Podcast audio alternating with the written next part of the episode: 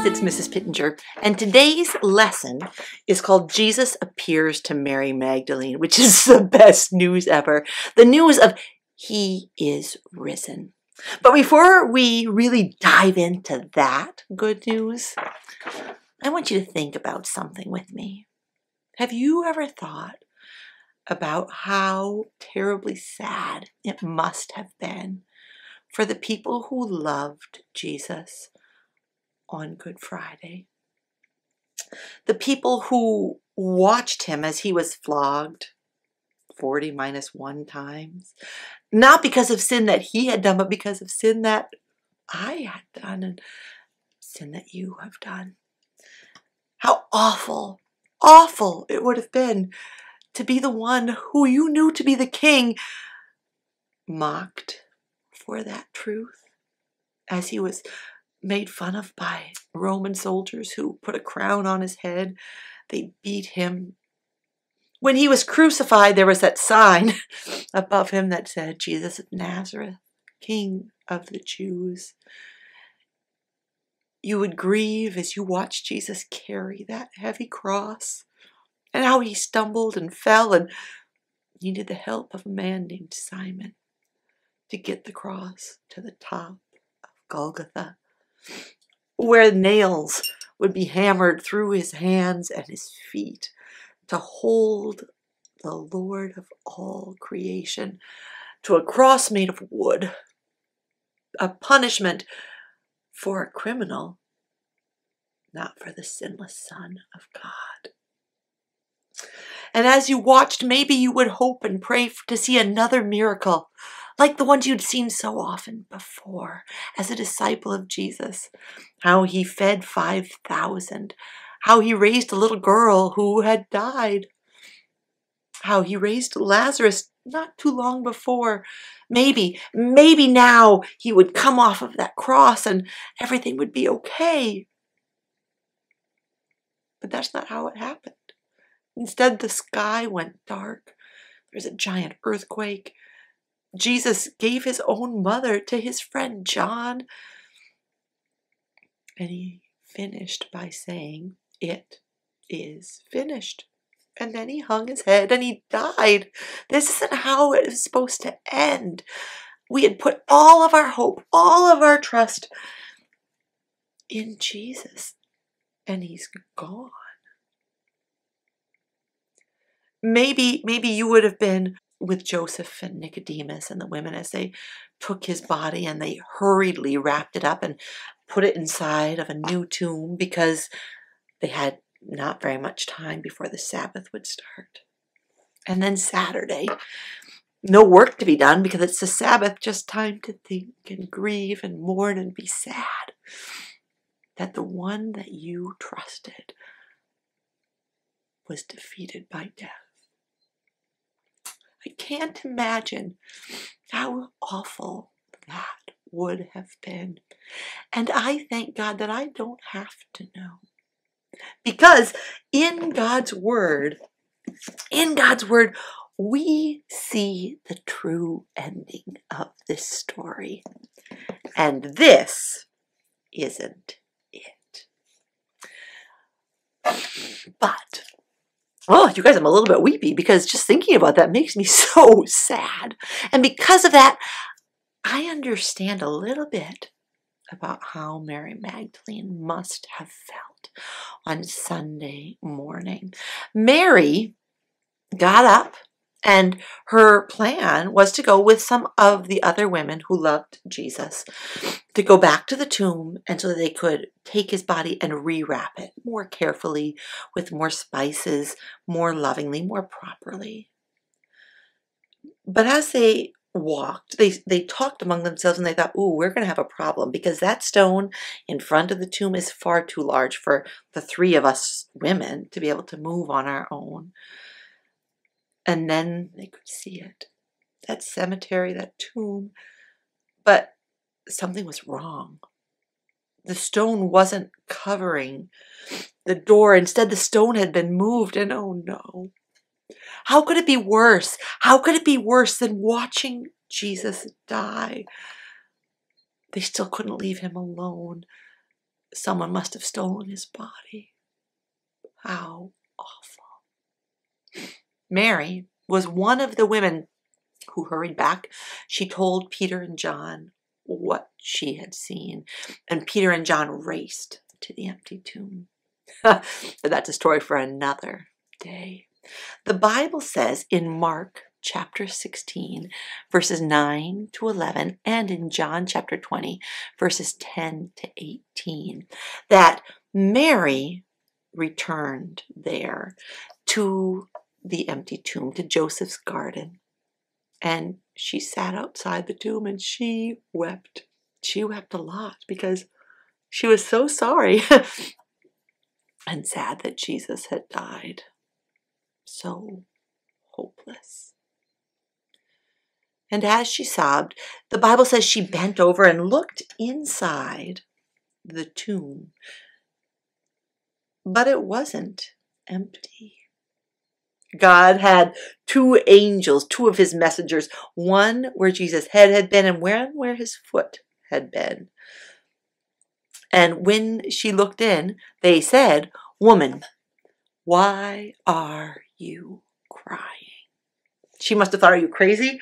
All of Jerusalem knows what happened. Jesus died. It was awful. There was that big earthquake. The sky went dark. The temple curtain tore from top to bottom. All of these things happened. So much sadness.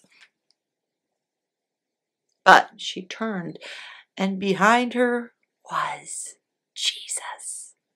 But the Bible says she didn't recognize him. Not yet. And so when she turned and she saw him, Jesus asked her the same question. He said, "Woman, why are you crying? Whom are you looking for?" Now, Mary didn't recognize him, so she assumed that he must have been a gardener or a man who took care of Joseph of Arimathea's um, cemetery. And she said, "Sir, if you have moved Jesus' body, if you know where he is, tell me so I can go and get him." Then Jesus looked at her and he called her by her name, Mary. As soon as Mary heard him speak her name, she recognized him. She knew him. And joyfully, the Bible says she cried out, "Rabboni," or teacher. He had risen. And in her joy, she reached out to touch him. If you look at the illustration, you can see that. She's there, but Jesus stopped her. Jesus stopped her and said, "Don't hold on to me, for I have not yet ascended. But go, go and tell my brothers." Because of Jesus' suffering and death, we are children of God. Because of what Jesus did for us, he is your brother. I am his sister. You are a brother or sister of Jesus himself. Anyway, he said, "Go and tell my brothers. Let them know that I have risen. Tell them I will soon return to my Father and your Father, to my God and your God." So Mary went with haste. She hurried off. She found those disciples and she told them, "I have seen the Lord." But they were still too sad, in too much grief, to believe her. But that didn't change the truth. She knew, you know, I know the truth. He is risen. What good news that is. On the back of your sheet, you guys, it suggests that you find someone in your family that you can share the good news of the resurrection with. Maybe you could sing a hymn with them or for them. That reminds me of a friend of mine. Her name is Piper, Piper's a friend of mine. She went to my church and she went to our school, and I got to sometimes be her substitute teacher. And she was so shy. When she would try to say her Bible treasures, she would say them like this: I know that my Redeemer lives, because she was so shy. But shyness doesn't take away that truth that Jesus loves you or the desire to share that good news with others. As she got older, she got a little bit braver, and God kept feeding her faith. Her mom and her dad and her grandma and her brother would listen to hymns together at home. They would spend time reading God's word. She heard it in church, in Sunday school, and she loved to sing those hymns, but still too shy to sing it right to people. And maybe that's how you feel. So maybe that idea on the back where it says, could there be someone that you could sing that good news to? Maybe that makes you feel like, I don't know. I don't know if I could do that. It's kind of how Piper was. And so what she did instead is she would go down the hallway and she would record herself singing hymns. One of her favorites is that famous Easter hymn, I Know That My Redeemer Lives. Maybe it's your favorite. Maybe you have a different favorite. And so maybe if you're not ready to sing it directly to someone, you could record yourself. And then her mom could share it with their family and friends. And that was a good way for her to be able to share that good news that he is risen. But here's some sad news, you guys. One day I was here at my house and my phone rang, and it was Piper's auntie. And she said, can Pastor go quickly? Piper's on her way to the hospital. She'd been really sick, but she was getting worse.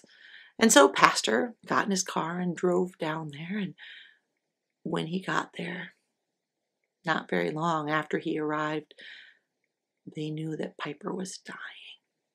She was just a kid.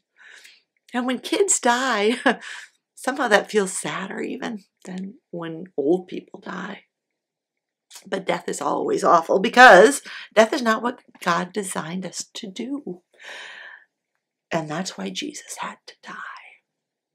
He had to conquer death for Piper and for me and for you, and he did. So Piper died that day. And when she died, when a kid dies, sometimes that is big news. She died of a sickness called the flu, which doesn't usually happen to children. And because of that, there were lots of news stations who wanted to know about Piper. People from all over the world, people from Australia and Africa and the United Kingdom, stations here in Washington State, but all over, shared the story of Piper. And her mom, her mom used that lens to help Piper do what she most wanted to do. She shared videos of Piper singing that good news, I know that my Redeemer lives. You can hear her sing too, because you're going to meet her someday when you get to go to heaven. You're going to get to sing with her to a Savior who died, but defeated death, defeated sin, defeated sicknesses like COVID and the flu. He is risen.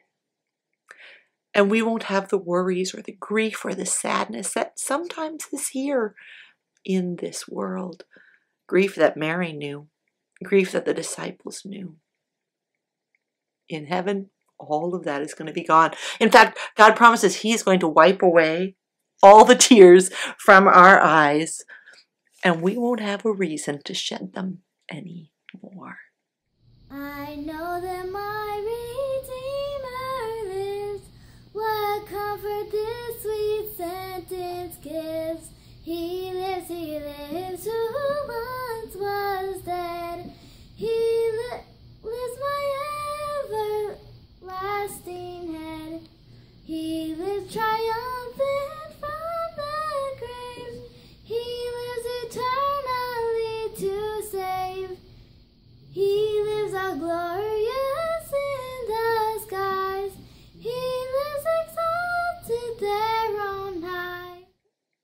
such great news. Friends, let's lock away some of that good news from his word. Let's look at John chapter fourteen. It's a real quick one, and we're going to be able to learn this one together right now, I bet, if you don't already know it. In John chapter fourteen, verse nineteen, it says, "Because I live, you also will live." Jesus' own words, "Because I live, you also will live." Ready? Here we go. "Because I live, you also will live." We don't have to be afraid to die. We know. We know the end of the story, and the news is the best. He is risen, and so we will be too. There's a longer Bible verse, and I think it's important for us to hear it, so we're going to look at two. It might take you a little bit longer to be able to click this one away in your brain. It's found in the book of Job. Remember, I told you to find Psalms right in the middle? Right before Psalms is the book of Job. And in chapter nineteen, it says this, "I know that my Redeemer lives, and that in the end he will stand on the earth. And after my skin has been destroyed, yet in my flesh I will see God. I myself will see him with my own eyes. I and not another.